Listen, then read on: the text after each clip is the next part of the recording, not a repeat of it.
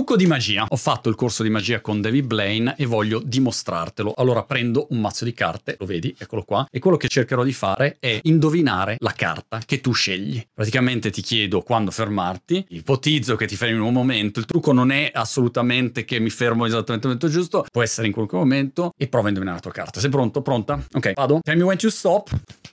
Stop! Ok. Prova a indovinare la tua carta. È per caso il 2 di cuori?